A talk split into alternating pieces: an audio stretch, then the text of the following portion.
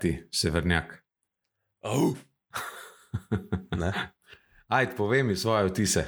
Lej, vrhu, se pravi, mislim, da me sprašuješ o tej novem filmu Barbie. Ne? Ali kaj, Super Mario. Aj, Barbie, Barbie je nov film njega. ja, mislim, da bo prišel, dek na povednik sem videl, ampak. pa ta Hollywood res ne ve več, kaj bi snimano. Ja. Katastrofa je. Uh, ne, uh, DD, ne. Um, Ja. Dungeons and Dragons. Za tiste, ki ne veste, Mhm. uh, kaj ti tudi moje hčerke sem mogel razložiti.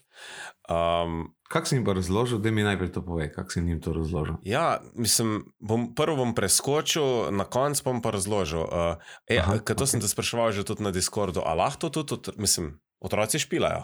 Ja, ja, seveda. Mislim, to veš, ko si rekel, da bi se dobili, ne? Z Jasmino pa Aha, Anjo. da ne? bi, da bi tam male zraven igrale. Ja, Ja, pol je igra precej drugačna, ne moraš jo malo prilagoditi, ker je takšna, kot je zdaj, je prekompleksna za, po moje, za mulce, za ta malo zihar. Uh, Kako je ta, ta večja, stara? Uh. uh, to več bo deset. Ona bi najbrž že štekala vsa ta pravila. Malo je prekompleksno. No? Tako da ponovadi, kadar z mulci igraš, igraš malo poenostavljeno verzijo, imaš na netu par poenostavljenih verzij te igre. Aha, aha. Ne, sej, veš, kaj jim je bilo tukaj zanimivo, ampak poj pa fora sem tudi. Bi bilo mi zanimivo, da še one špilajo, sem po drugi strani, uh, pa se ne bi mogel tukaj živeti. Ne? Ne, Bi- ti zagotovo ne bi tukaj živel, če bi bil otrok zraven. To je zihrne. Ne. Bi bilo pa zanimiva tako družinska izkušnja. Ne? Recimo, če ti Mhm. nekaj cajt DD igraš, pa ti jaz dam pol en prepared dungeon, ne? Ja. Veš, ker to imaš ful, imaš teh adventurjev, ki so že vnaprej narejeni, pa Mhm. ti DM-aš za njih en session, ne? Veš. Aha, aha. Uh, ker, ker boš imel pol bolj, hkrati se, ker kot DM si itak bolj, uh, uh, bolj v nadzoru nad tem, kaj se dogaja, ne? kar pomeni, da lahko uh, vplivaš na potek dogodkov. Se pravi, s tem mislim, ne vem, rečemo, da bi zabluzile na eni lokaciji ful predolgo, ne? pa bi stvar nehala biti zanimiva in bi ti videl, da ima. Postaje dolgočasno, ne, kot otroci imajo vse en, attention span, nimajo enak kot odrasli. Ne Ja. pač ti lahko kadarkoli rečeš, in zdaj so orki prišli. In stvar postane spet zanimiva, ne? ker to je v bistvu ena od nalog Dungeon Masterja, da, oziroma Game Masterja, če govorimo o večjih uh, tabletop RPG-jih, um, da dela stvari dinamične, ne? Eh, da, da skrbi za, uh, kot en tak režiser zgodbe. Ne? Mhm, mhm. Če, če pade napetost dol, moraš jo nekako dvigniti. Zdaj, če imaš nekaj pripravljenega, se pravi, da veš, da v sosednjem prostoru so itak neki barbari, ki čakajo, da, da bi jih oropali. Če se oni predolgo pogovarjajo, ti rečeš, ja, pa se itak so jih oni slišali ne? in bojo zdaj Ja. oni udarili noter. ne. Ja.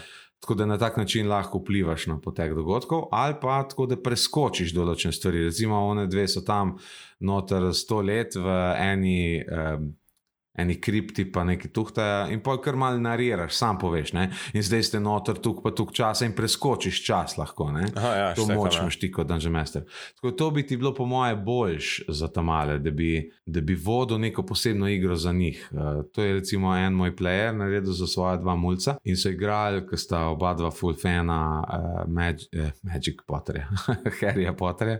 Um, So, je naredil tako, da sta dejansko bila dva čar, čarovnika, mulca v tistem Hogwartsu, pa so imeli tam neke zgodbe.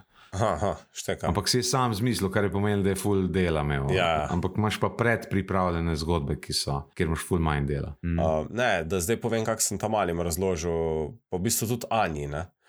Mhm. Jaz sem prvo sem tako začel. Sem rekel, le, to je tako, kot da bi gledal film, oziroma niti ne tako kot film, kot da bi gledal nadaljevanko, oziroma pripovedoval neko zgodbo ne? in si aktivno uh -huh. vključen v, v tej zgodbi in ti vplivaš na potek te zgodbe. Ne? To ni isto, kot da bi Mhm. špil risk ne? ali pa um, ne vem, katan, nekako podobno je v teh segmentih, segmentih tega betla, recimo, ko mečeš kocke. Ampak um, ni pa isto, ampak pa sem pa razložil un del uh, z, z volkom, ne, v napot. Ja. Yeah. Ko, sva, Mhm. ko si me vprašal, ja, klej, gor je šel, neke stopinje v snegu so in je kao volk, uh, lagreš pa naravno direkt pod, proti drevesu. In sem rekel, ne, pač pa se lahko ti odločiš, kam bo šel. Uh, in um, na ta način v bistvu sooblikuješ zgodbo. Uh, pa da pač takrat, ko so pa te elementi neke akcije, ne, pretepa, da takrat pa dejansko se spet odločiš, kaj boš naredil, in glede na to, ker imaš vsak tvoj lik, nek lik ima tvoje karakteristike, kako je močen, kako ima mm. nekega.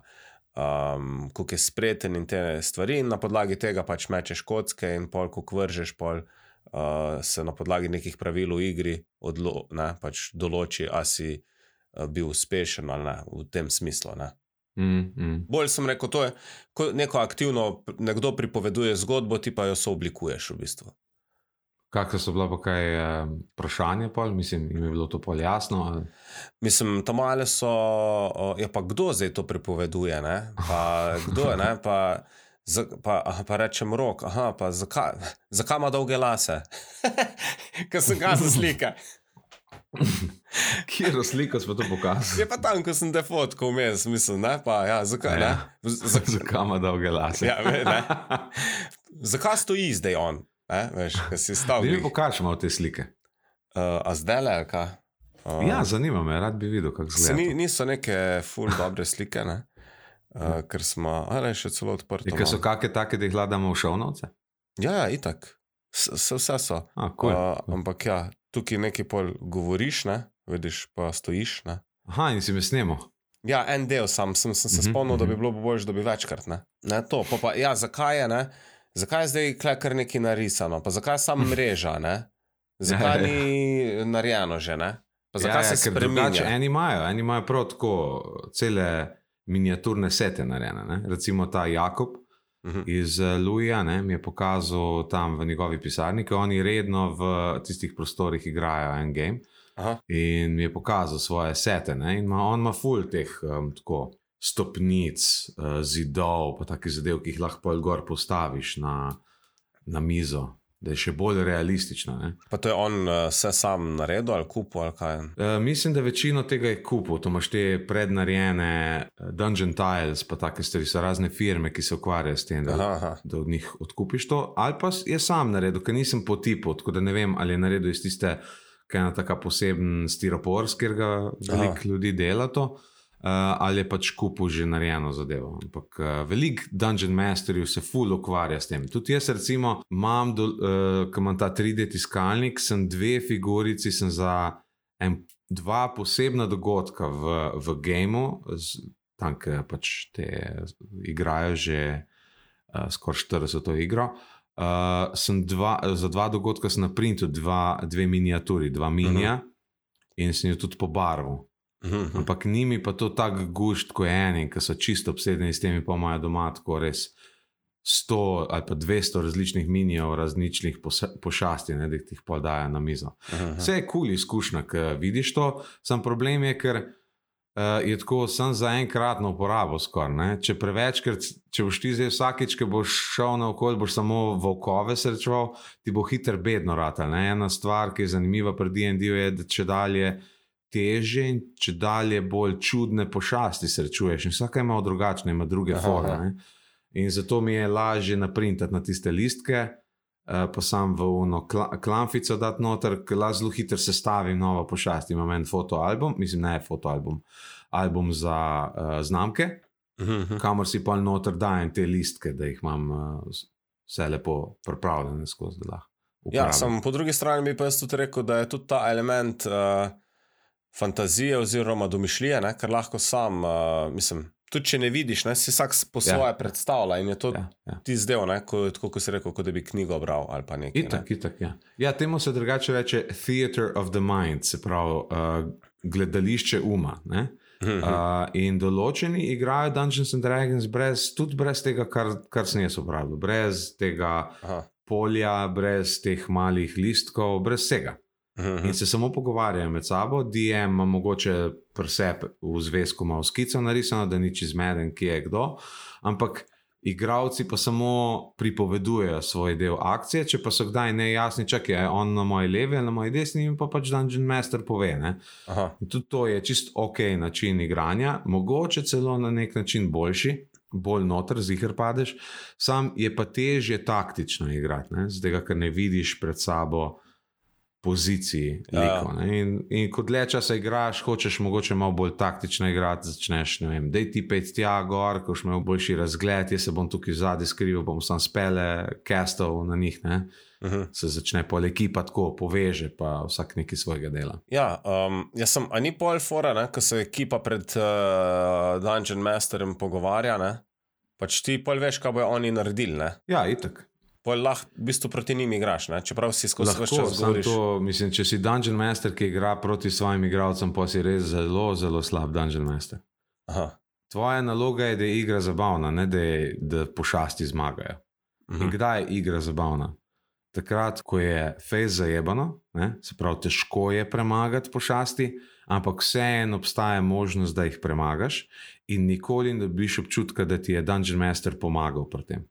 Mhm. Takrat je zabavno. Ne? In to je ful težko, kot Dungeon Master, narediti uh, te encountere, te izzive, ki so dovolj zahtevni, da so težki za tebe, ampak hkrati ne pretežki, da umreš. Ne? Recimo tisti encounter, ki si ga ti imel, je bil.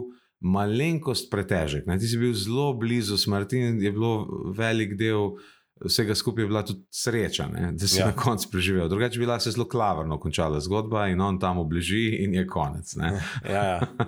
Um, Ampak spet, ne, po, te, po drugi strani, okay, bi pač, če bi ti hotel dalje, recimo, to igro igrati, ne, bi rekel, ja, pač severnjak, ne, eh, ta Arvun, kaj že bil, je umrl. Ne, mhm. ampak zdaj pa, če hotel, boš pa lahko dalje tega igral, ne, ki je šel v ujetništvo. Ne. Aha, itak, ja, ok, Ne? že štekam. In bi pač bil to začetek nove zgodbe, nekje dol na tem južnem kraljestvu, v nekih ječah, bi pač ta Digo mogel se rešiti ven. Bi bila čist druga zgodba. Ne? Ja, no, viš, to sem te hotel vprašati, pa to me tudi Anja in sodelavci so sprašvali, ne, kaj se zgodi, ko umreš. Ne? Recimo v smislu tudi, uh, ne vem, tisto, ko vi igrate, ne? ko vas je, Ja. ko že ne vem, koliko kampanj oziroma sešno ste odšpilali. Uh, in če en pač umre, lik kapal, on več ne igra z vami, se več ne druži. Ali pač v tem primeru, tako kot si zdaj rekel, prevzame nek drug lik. Um, začasno, recimo, rečemo, da bi se na začetku enega sešna, ki traja 4 ure, v prvih pol ure, da bi en lik umrl, bi to pomenilo, da bi pol 3 ure pa pol sam bulil v luft. Ne? Uh, v našem gameu se to še ni zgodilo, ampak se bo, neizogibno je, da se bo. In zato imam zadnjih tako deset sešnov, imam vedno v. Ker ti, ti si igral brez muske, ne? ker Ja, nismo smela zaradi, zaradi snemanja zvoka, ampak ponavadi vedno musko spuščam. Ne? In muska daje igralcem tudi vedeti, kako napeto je. Ne? Recimo, pridejo nekam noter in itak vejo, da, da so. Da so nekje, kjer ne bi smeli biti, ampak pa, pa še tista muska zaigra. Ne? In se vsi in se začnejo kar govoriti, da je oh, muska se je spremenila, pazite, pazite. Ne? Kar v bistvu na nek način simulira to, kako bi se v resnici te liki počutili tam, ne? če bi Mhm. udirali v grofove uh, prostore. Ne? V glavnem, imam v svojem, uh, uh, za vsak session posebej pripravim selekcijo glasbe, ki jo bom spuščal v tistem sessionu, tako ene pet do sedem različnih trekov, ne? Mhm. ki jih imam pač predpripravljene. Uh, ampak en od njih, ki ga imam vedno čist na dnu spodaj, je Nekdo je umrl Aha, ki okay. ga nisem še predvajal, ker še nikoli ni noben umrl, ampak ga imam vse čas pripravljenega, ker nekoč se bo to zgodilo in takrat bom želel, da je to en poseben moment, ker bomo se vsi fokusirali na to in bo ta smrt bo full dolg trajala. Po moje pol ure bo samo umiril ta človek, ne? Ko bo Aha. kaj povedal v svojem življenju tako, in ta cajt bo ta muska špila. Ker bo emocionalen dogodek za vse igralce. V glavnem, rečemo, da se je to v prve pol ure zgodil, bi jaz pol temu igralcu, po tistem, ki pač odigramo to smrt njegovo ali pa njeno, uh, bi rekel, da tukaj imaš Player's Handbook, ne, ta knjiga za igralce. Uh, pa te malo razmisli, kak bi bil tvoj naslednji lik. Ne? Aha, okay. Pa bi mogoče lahko že med samo igro, medtem ko oni igrajo svoje, bi lahko on že mene vprašal, kaj pa če bi jaz bil neki taga in bi mu lahko svetoval in bi skupaj ustvarila en nov lik. Ne? Da bi do Mhm. naslednje igre lahko že nov lik nekako igral in pa bi jaz mogel najti nek način. Kako se je ta lik tle pojavil? ne? Aha, A je, a je to, ne? bi najdel nek način v zgodbi. Zato bi, zato bi bilo fajn, da to tam z mano dela, ker bom mogel zelo fej sodelovati z njim, da najdem en dober, naraven način, da uleti ta lik. Ne vem, rečemo, da udirajo v uh, neke, neko graščino ne, ali pa nek grad. Mhm. In uh, ko so v nekih uh, prostorih, se pač zbojujejo z enimi stražarji in enega od njih ubijajo. Ne? Uh -huh. V naslednjem sessionu bi mogoče sam na začetku igralcem namignil, da pejte tlele dol, na mest gor, pejte po štengah dol, da boste imeli priložnost postati, spoznati svojega novega igralca. To bi jim out of game rekel. Aha, In okay. Potem bi šli dol in bi spodaj v kleti odkrili, ker so itak obstajale tam ječe. Ne? In v eni od ječ bi bil ta nov lik. Ne? Aha, Recimo. okay, štekam, ja. To je en od tisočev načinov, kako bi lahko predstavil nov lik. Ne? Mhm. Ali pa bi celo, če bi imel kako zanimivo idejo za lik, bi lahko z njim celo sodeloval, kako ga upleteti bolj konkretno v svojo zgodbo, tisto, kar je spletem v zadju. Aha, Ker v štekam. sem določene stvari odvija. Njem ne bi povedal, kaj točno, ne? ampak Ja. ja. lahko bi ga ful povezal noter v sam, v sam ta dogodek, ki se odvija Aha, okej. Ampak imaš pol, mislim, ful dobro se sliši, ne? se pravi, ampak a se pol zgodi, da ne vem, če si že, ne vem, če veš, da v kakih teh gamih, da je nekdo že večkrat umrl, pa je mogel vsakič na novo se reinkarnirati, oziroma pač No, prevzeti nekdo. to je pa drugo. V, v later gameu, ne, uh, se pravi, ko si tam nekje level 9, 10, 12, ker ti si recimo ti si igral level 5 karakterja. ne. Mhm. To, to, da priješ do level 5, to traja, ne vem. Mislim, pri našem gameu je to trajalo, da so oni rabili skoraj eno leto igrati, da so prišli tako daleč. Tukaj, Aha. dobiš občutek, ne? ti si kar konkretno razvitega lika že igral, ker sem ti hotel pokazati, kakšna je izkušnja najbolj um, povprečnega DD sessiona, ne? ki je, Aha, igraš okay. vse en lik, ki že ima neke sposobnosti. Ne? Ker Če bi začel z level 1, bi, bil edino, bi obstajal samo ta strah, da bom vsak trenutek umrl, ker imaš tukaj malo hit points, tukaj malo sposobnosti, imaš, da si zelo šibek. Ne? Aha, ok. V glavnem, ko postaneš tam neki level 10, 12, nekdo v tvojem partiju ima skoraj zagotovo kak spel, ki lahko obudi od mrtvih. Aha. Ali pa obstajajo ljudje, ki si jih spoznal v svetu, ki znajo obujati od mrtvih. Aha. Ampak, če si dober DM, ne, ima vsako takšno dejanje tudi svojo ceno, ne, Mhm, mhm. ki jo ti ne veš. Ne. Ampak, recimo, lahko, to, to lahko se fulj, se lahko jaz kot Dungeon Master igram s tem, kaj pomeni, da dostane od mrtvih. Recimo, to mi je tudi uh, Jakob razlagal, ker je en od njih. Um, En od njegovih uh, playerjev je enkrat umrl, dejansko je umrl, ampak uh, ker, ker so takrat, ko so igrali ta game, uh, pa ki je gledal enega Dungeon Masterja na YouTubu, ki, je imel tako dobre ideje, pa to, mu je ta player rekel, uh, če bi lahko kaj izvedel za en, en, eno božanstvo, z nekega boga v tem svetu, pa rekel, a bi lahko jaz probil, zdaj, ko umiram, z- sam tako, kot moja zadnja misel je. Uh, neka uh, molitev k temu Bogu. Ne? In Mhm. mu je rekel, uh, ta DM, mu je rekel, ja, lahko, ajde, meč mi da stotko. In Mhm. če vržeš sto, bo tvoja želja uresničena. In je vrgel da stotko, in je vrgel sto.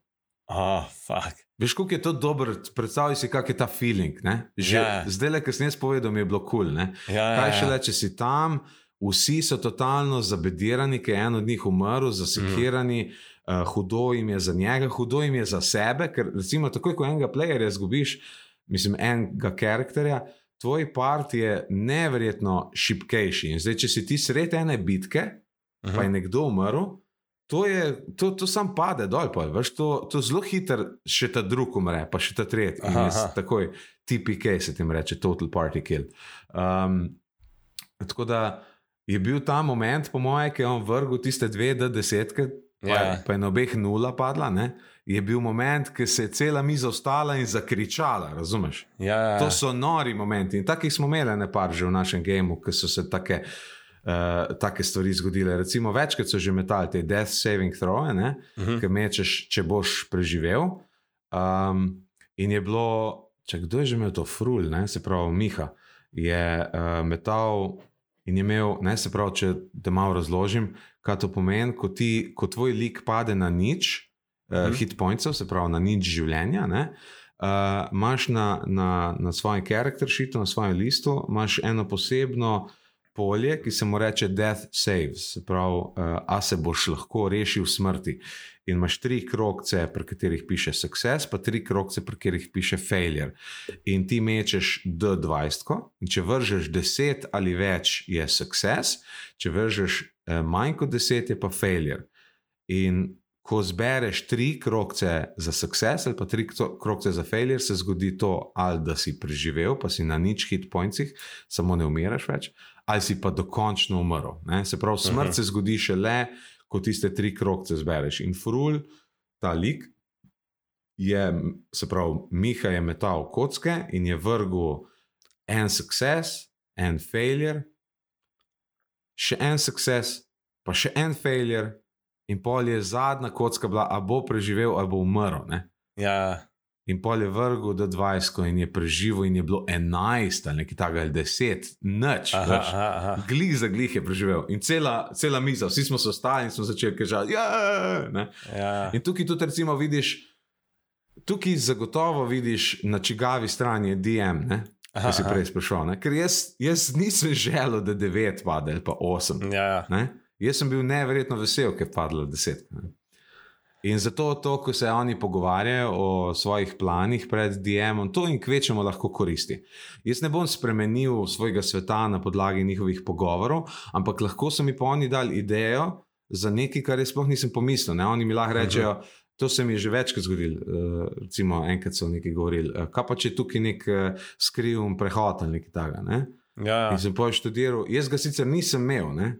Ampak sem razmišljal, ko so oni to govorili, ja, se ta človek bi res imel tle nek drug izhod ven za situacijo. In zdaj, če bi jaz, če bi jaz neskončno dolgo pripravljal se na te igre, ne, bi zagotovo tudi to načrtoval.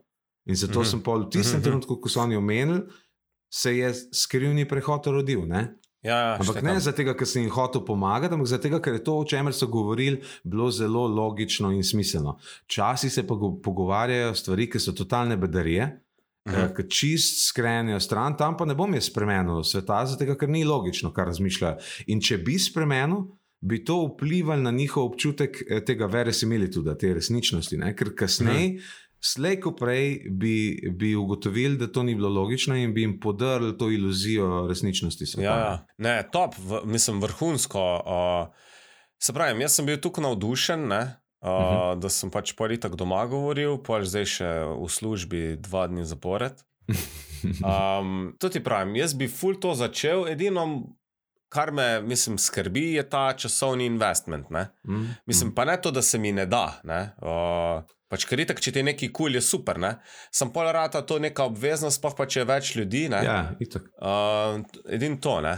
To je problem, uh, ampak hkrati je to tudi problem, ki sam sebe rešuje. Zato, ker imaš veliko ljudi, se je težko dogovoriti. Uh mhm. -huh. Kar pomeni, da ti bolj, uh, kljub temu, da bi en del tebe bi želel vsak teden igrati, ker si pač tisti otroški del tebe, ki bi se sam rad igral. Ne? Eh, ta od, odrasli deli nas nam preprečujejo to, ne?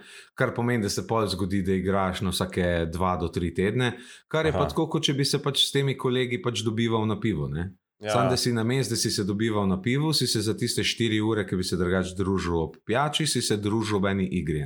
Uh -huh. Da pol na koncu ni taka investicija. Je pa drugače, če imaš več takih gejmov. Recimo, jaz imam trenutno samo enega. Aha, okay. Ampak že dlje časa se trudim spostaviti še enega, uh, ali pa celo dva. Sam bi najbrž vse tiste druge, bi najbrž iz predpripravljenih kampanj delo, ne bi, ne bi tukaj se pripravljal kot za ta moj game, originalen. Čeprav ti to, kar si ti začel igrati, to je v bistvu v tem svetu. Aha, Tako da. Mhm. Ja, sem je v enem čist drugem predelu tega sveta, ki sem ga mogel precej definirati za tvojo igro. Ker prej je bilo to, vse to, kar si ti igral, je prej obstajalo, če si predstavljaš, kot en, en note v Obsidianu, uh mhm. -huh. ki je imel sedem ali ne. In to je bilo to.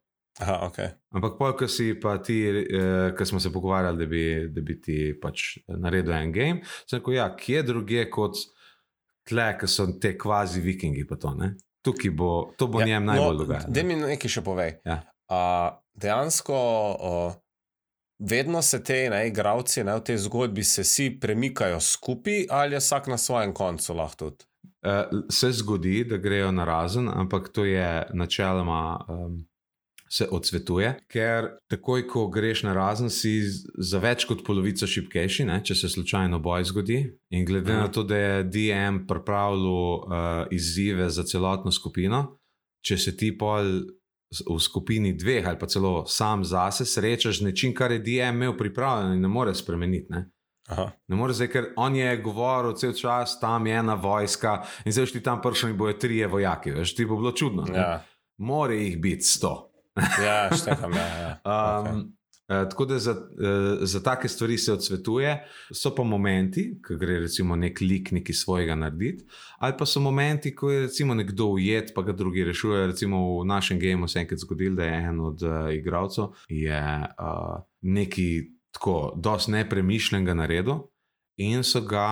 Uh, Uh, te vojaki v tistem mestu so ga zaprli v zapor. Mhm. Ampak ful je bilo zabavno, ker ostali pleje, on je, on, bi, on je mogel distrakcijo itak gor delati in je bil tako ali tako, Aha. uh, ni bil z ostalimi, ki so vmes en rop izvajali, on je pa distrakcijo izvajal. Aha, štekam. Ja. Ampak ko je naredil to situacijo, da je on bil zaprt v zapor, je bil zaprt v zapor, ki je bil čist zraven tam, kjer so oni bili. Kar je tako dobra, zabavna ironija strani DM-a, ker sicer za player je največ to zgleda, kot da sem si izmislil tam ti zapor. Ampak ti Aha. zapor je bil tam in to bi bil zapor, v katerega bi ga oni odpeljali. Aha, štekam. Ja. Ampak slučajno je bil pa to sosednji prostor, tam, kjer so oni bili. Oni so glih udirali skozi ena vrata ven, medtem ko so njega nosili mimo do zapora in ko so prišli čez. Ja. So njega tam najdel, pa tiste vojake, ki so ga pravkar nosili stran. Tako da je bilo ful, tako zabavna ironija. Sam so taki momenti, ki, po moje, moraš res dolg časa z enim Dungeon Masterjem igrati, da veš, da si ni to na licu mesta smislu. Ker si tukaj Aha. že videl, da, da pač ne dela takih stvari, da mu pol verjameš, ko reče: Ne, ne, ne, Ja. ne to si nisem zmislil, to je tako je pač bilo. Tle, ta tle le imam zemljevid, lahko ti ga pokažem. To je pač klet in v tej kleti noter imam pač te, to ječo. Kam drugam ga bojo nesli, kot to ječo? Ne? Ja, štekam. Kaj vse imaš ti v bistvu naprej pripravljeno, ne? Pa zdaj mm -hmm. mogoče lahko več izdaš. Ampak jaz sem pol, a- nekaj Anja mene to sprašvala, srko pač on ima neko ogrodje zgodbe pripravljene, ne? pol Mhm. te uh, levo, desno, gor, dol, pa tam, kjer se nekaj dogaja. Se pravi, ti si imel verjetno um, pripravljeno ne? tam pri drevesu, ne? um, kaj se bo zgodil, pol po poti, ne? dejansko. Pa ne vem, gor v spol, ko smo bila v spalnici, pa v krčmi dol, pa tam, ko sem se z unimi tremi tepal od zuni. Ampak vmes pa ne, ne, se pravi, imaš par točk sam, ali imaš kuk, podrobno imaš. Več, ko se pripravljaš, več vržeš stran. Zdaj, ker, ker ti ne veš, kam bo player šel. Ne? Mhm. In če sem se jaz pripravljal za fuj stvari, prvo kot prvo sem se zaljubil v eno vrsto zgodbe. Ne? Aha, ok. In bom pol tako kar malo podzavestno pol usmerjaš igralca v to smer. In to sem veliko Mhm. na začetku delal, ker sem se pač še učil. Uh, sem, sem pol kasneje po igri videl, aha, ja, sem to, to se niso oni sami odločili, da so šli tja, to sem jaz malo tako. Tu, ker sem jim dal namig, da so videli, da morajo tja iti. Ja. Um, tako da, kaj sem imel pripravljeno, je, imel sem pripravljen uvod, se pravi, točno kako ti bom predstavil tebe in tvojega brata in cel ta vajn odnos. In to s tem srebrnim jelenom, da je pač to nekaj, kar ti rabiš vedeti, da, da Aha. se stalno tja vračaš, se pravi, kot en tak setup. Ne? Imel sem pripravljeno to s tem srebrnim jelenom, uh, v smislu, da obstaja, vem odgovor tega, kaj ta srebrni jelen pomeni. Mhm. Vedel sem, da obstajajo druge divje živali tam, in glede na to, kako boš vrgel kocko, boš različne stvari videl. To s tem uh, lovom na srebrnega jelena, ki se je zgodil, je bilo večinoma zimprovizirano, za sproti, ampak Aha. ne, ne v smislu, da jaz sem zdaj, ker si nekaj izmislil, ampak ful je, ful je zanimivo. No? Kot Dungeon Master ti igraš vse te druge like, ne? Kar Mhm. uh -huh. pomeni, da moraš ti kot ta lik razmišljati, kako bi ta lik reagiral na določeno situacijo. Ne? In takrat, ko je ta srebrni jelen bil v tvoji bližini, pa pol, ki se je utrgal z tiste vrvi, pa ki je pol šel v eno smer, ne v drugo, so bile to stvari, ki sem jih jaz kot ta lik, kot ta, Ja. to bitje, sem razmišljal o njih. Ne? Uh -huh. Kar bi bilo drugače, kot ne, to je spet, to je malo mogoče revil, ne, ampak če bi bil volk, bi najbrž razmišljal instinktivno. Ker sem bil pa ta srebrni jelen, sem pa malenkost bolj inteligentno razmišljal, ker je to vseeno malo bolj inteligentno bitje. In zato tudi takrat, ko je un uh, temni vilin, čarodej, ki sem Ja. vprašal po gemu, ja, pa je šel, ne. Da si si mi ti pomagal. to-? Ja. Ja, če sem ti pomagal, ne, on ne bi več ostal tam, zdaj, ker nima več zaščite. Ne. Tam imaš enega tipa, ki maha s tistim svojim mečem, da mu je vseeno za življenje. Vidi, vidi, on vidi, da si ti totalno poškodovan, ampak ti še kar mahaš. On tudi, če te ubije, ve, da tvoj meč lahko njega ubije, medtem ko on tebe ubija. Ne? In on uh -huh. ne Mhm. želi tega doživeti, zato zbeži. Ne? To je Aha, bilo. okej. To je bilo razmišljanje skozi njegovo perspektivo. In moraš te, tako kot da bi več klobukov nosil na glavi. Ja. Um, Mal si, mal si ta uh, sodnik, ki uh. -huh. razsoja uh, pravičnost uh, same igre, uh, mal si tako kot en tak um, kot, kot game engine, ki pač računaš to, to statistiko, pa te stvari, mal si pripovedovalec zgodbe, ki se moraš stalno ukvarjati s tem, ali je zgodba dinamična ali ne. Pa moraš pa še vse te like igrati, moraš biti se moraš dati v njihovo kožo, kako bi oni reagirali. Tako da dolg cajt traja, da sploh Dungeon Master zmore vse to delati. Na začetku sem jaz bil totalno zmeden. To, to je to, da sem jaz preračunal, recimo, koliko je, koliko je ena pošast udarila. Pa to, to je včasih trajalo tako krat osem. To, Aha, kako zdaj traja. ne. No, sej, ker klej bi še to. Ne, pač, da jaz sem tudi rekel Ani, ne, da verjetno pač ti si me mal vodil, da sem jaz šel pol v tisto mesto. Aha. Ker jaz sem si mislil, ne, pač tebi je bil cilj, da jaz tam pridem, zato da bojo lahko tam malo ga ukradili, ne, ker če ne, se to ne bi zgodilo. Ne. Ja. Ampak to sem ti. To sem ti naštimo že v samem začetku, jaz sem ti povedal, da tja ti itak greš. Tako, ja, ja, ja. Ne? ampak ja, zato da- si me pač vodil iz te, Ja, ne, na ta ampak, način. ampak mislim, vodo. Jaz sem vzpostavil uh, uh, zgodbo, ki se mm. vedno nekje začne. Ne?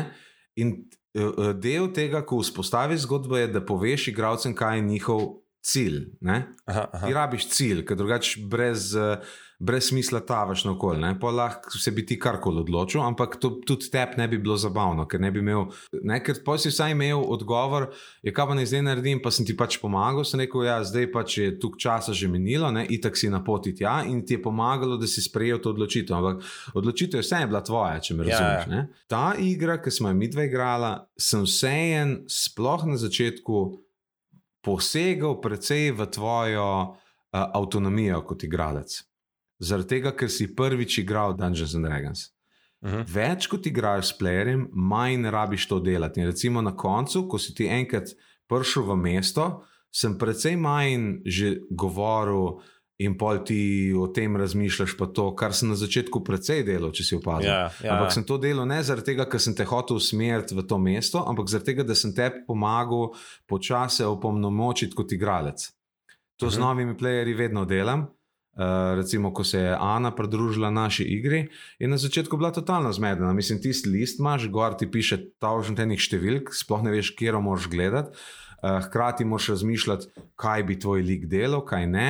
In pol sprejemaš ene odločitve kot igralec, ne kot lik. Ne? In ko je ona ustvarila lik, ki je tako dost pacifistične narave, noče se, ni prvi korak, da se bo bojevala, ta lik je ona ustvarila. O. Sem ji zato pol pomagal, kadar je sprejemala odločitve, ki niso bile v skladu s tem likom, sem jo sem tako opomnil, nežno. Ne?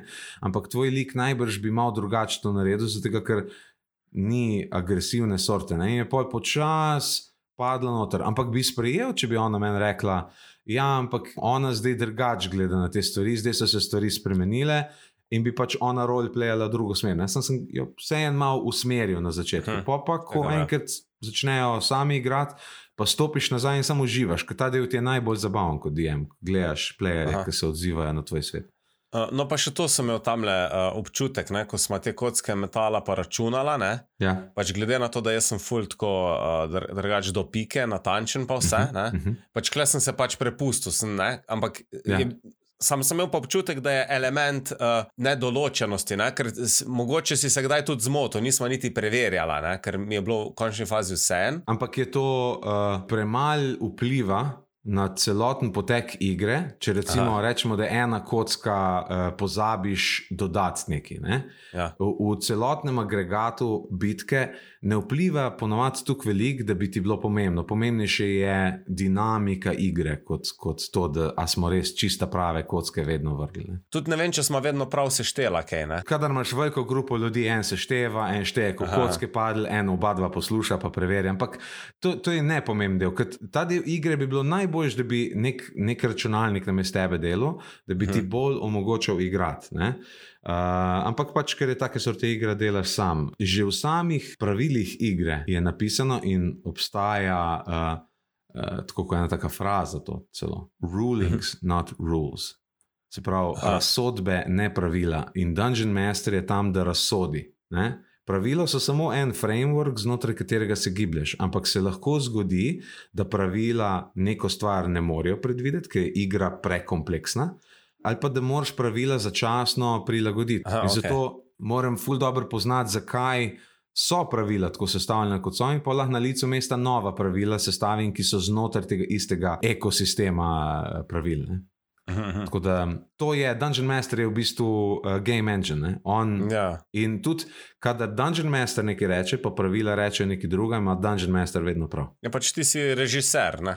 Pač Ja, tega. pa tudi veliko se zgodi, ne vem. Mislim, vidim, da če bomo zdaj šli pogledat pravila, pa točno pogruntati, kako se dogaja, kako ne bi se dogajalo, bomo zapravili pet minut sredi zelo velike napete situacije, in je boljše, predvsej boljše, da jaz rečem, ok, začasna pravila so takšna, mečemo zdaj tole kocko. Ti povej, kaj narediš, pa pa mečemo še eno kocko in gremo dalje, kot pa da bi zapravili čas s tem iskanjem. Ne?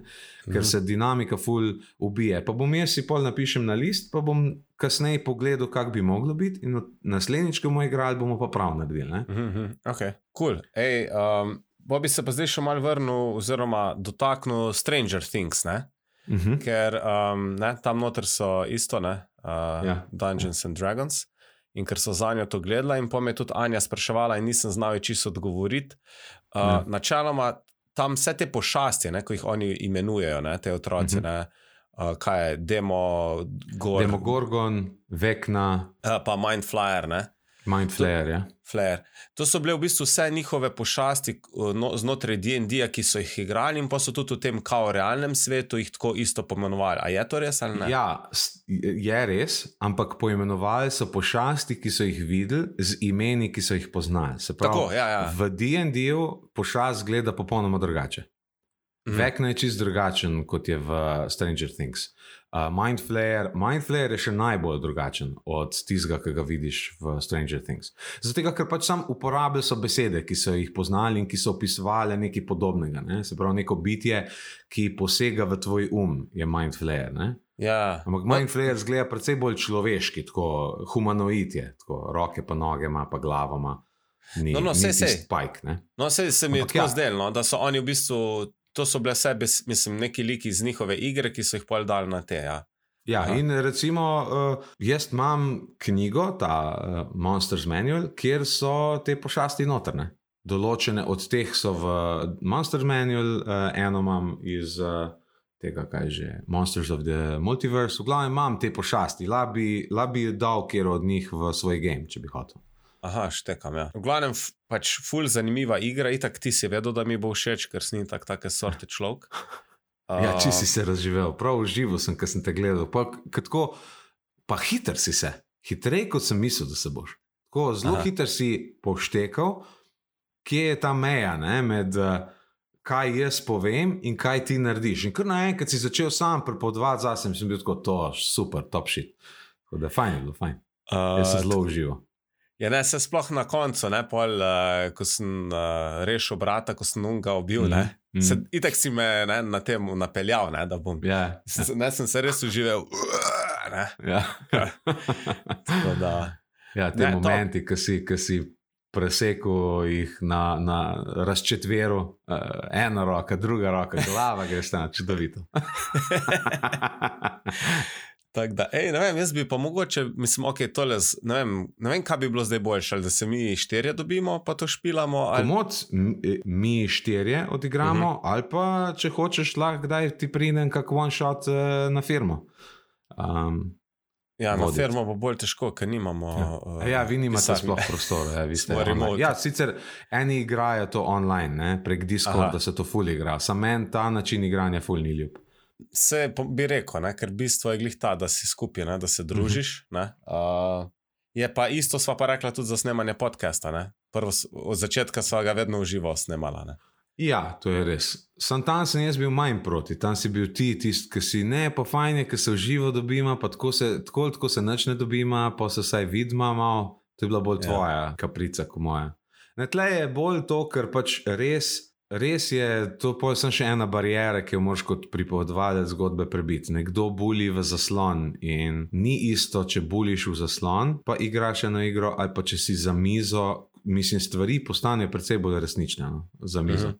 Ne, se strinjam. Ne. Je pa drugače, uh, ful, uh, mislim, itak je tebi to všeč, ampak zanimivo ali pa pohvalno, da tukaj časa hočeš ti v noto to vložiti, ker ti se moraš sebi to pripravljati, pa tako, ne? ker nam je ful lažje. Ja, ko sem pa razmišljal, kako hitro si prepoznal to, kar drugi playeri kasneje prepoznajo. Zato, ker si tudi ti organizator, ne? tudi ti si Ja. no. menedžer ljudi ne? in pol veš.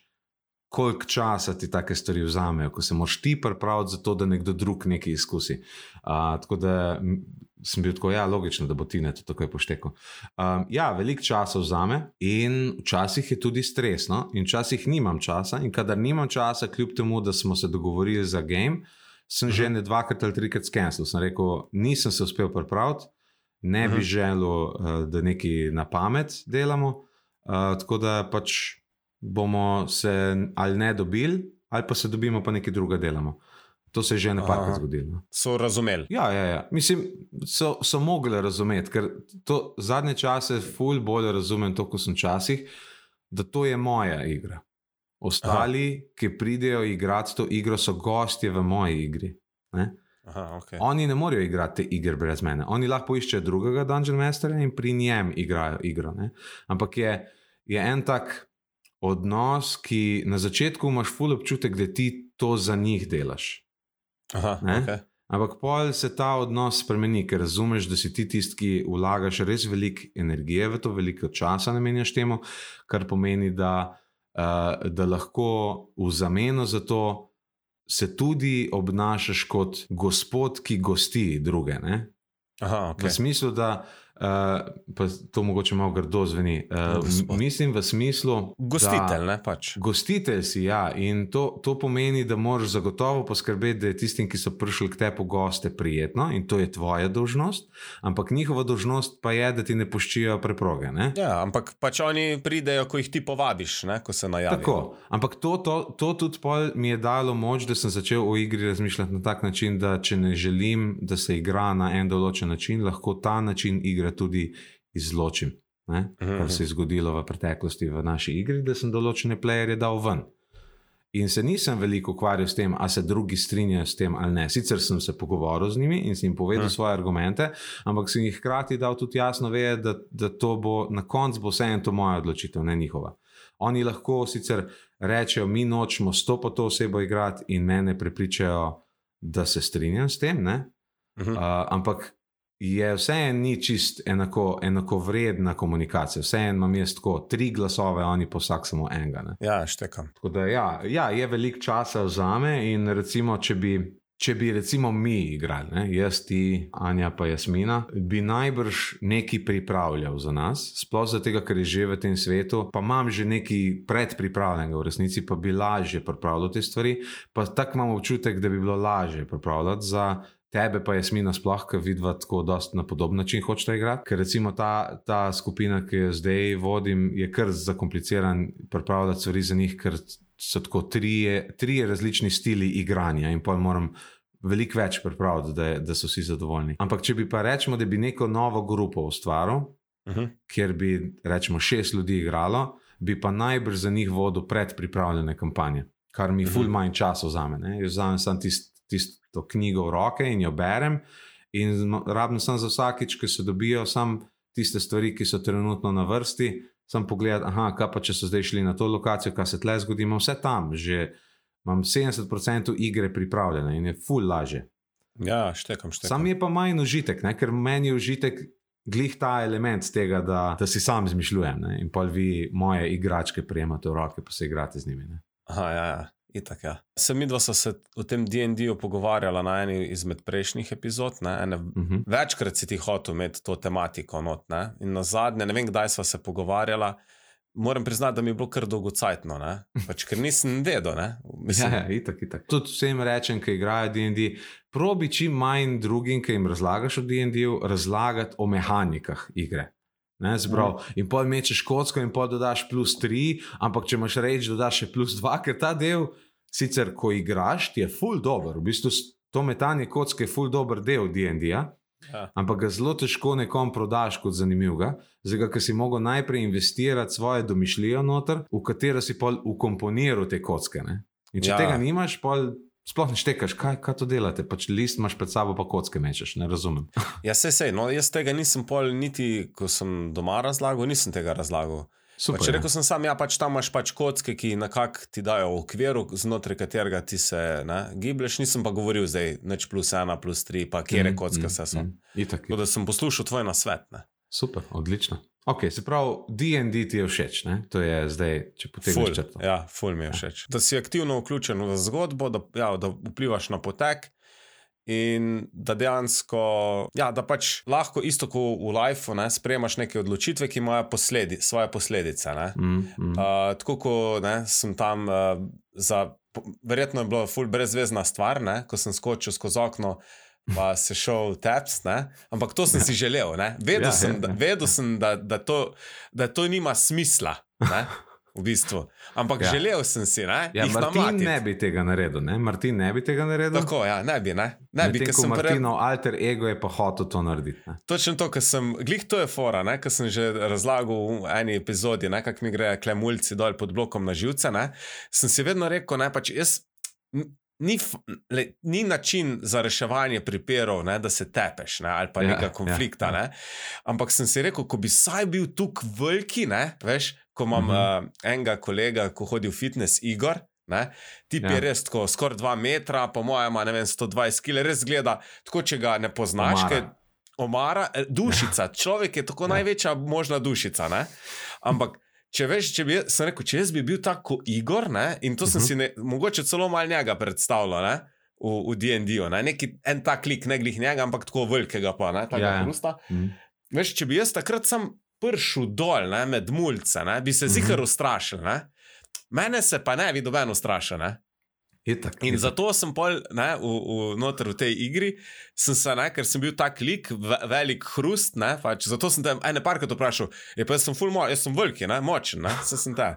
Ne, Ja, in zato sem rekel, ne, to sem pa zihar, ne, stari, in Ja, ja, to ja. pa moram zdaj izkoristiti. Ne. Itak, ja, ja um, dati možnost, da svoje neuresničene sanje eh, izpolniš. Ne? To ti dajo Tako take igre. Tako da sem vesel, da, da sem ti uh, omogočil to.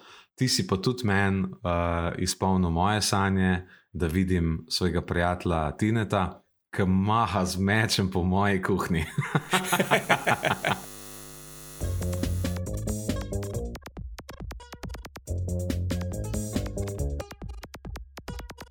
Poslušali ste podcast Synapsa. Podcast, ki izhaja z neverjetno konsistentnostjo tako prostora kot časa, vedno na isti spletni strani in vedno v enakem časovnem razmiku. Avtor intro glasbe je Katapulto, avtor zaključne špice pa Channel Walker. Z vami sta bila Roksanda in Martin Blazinšek.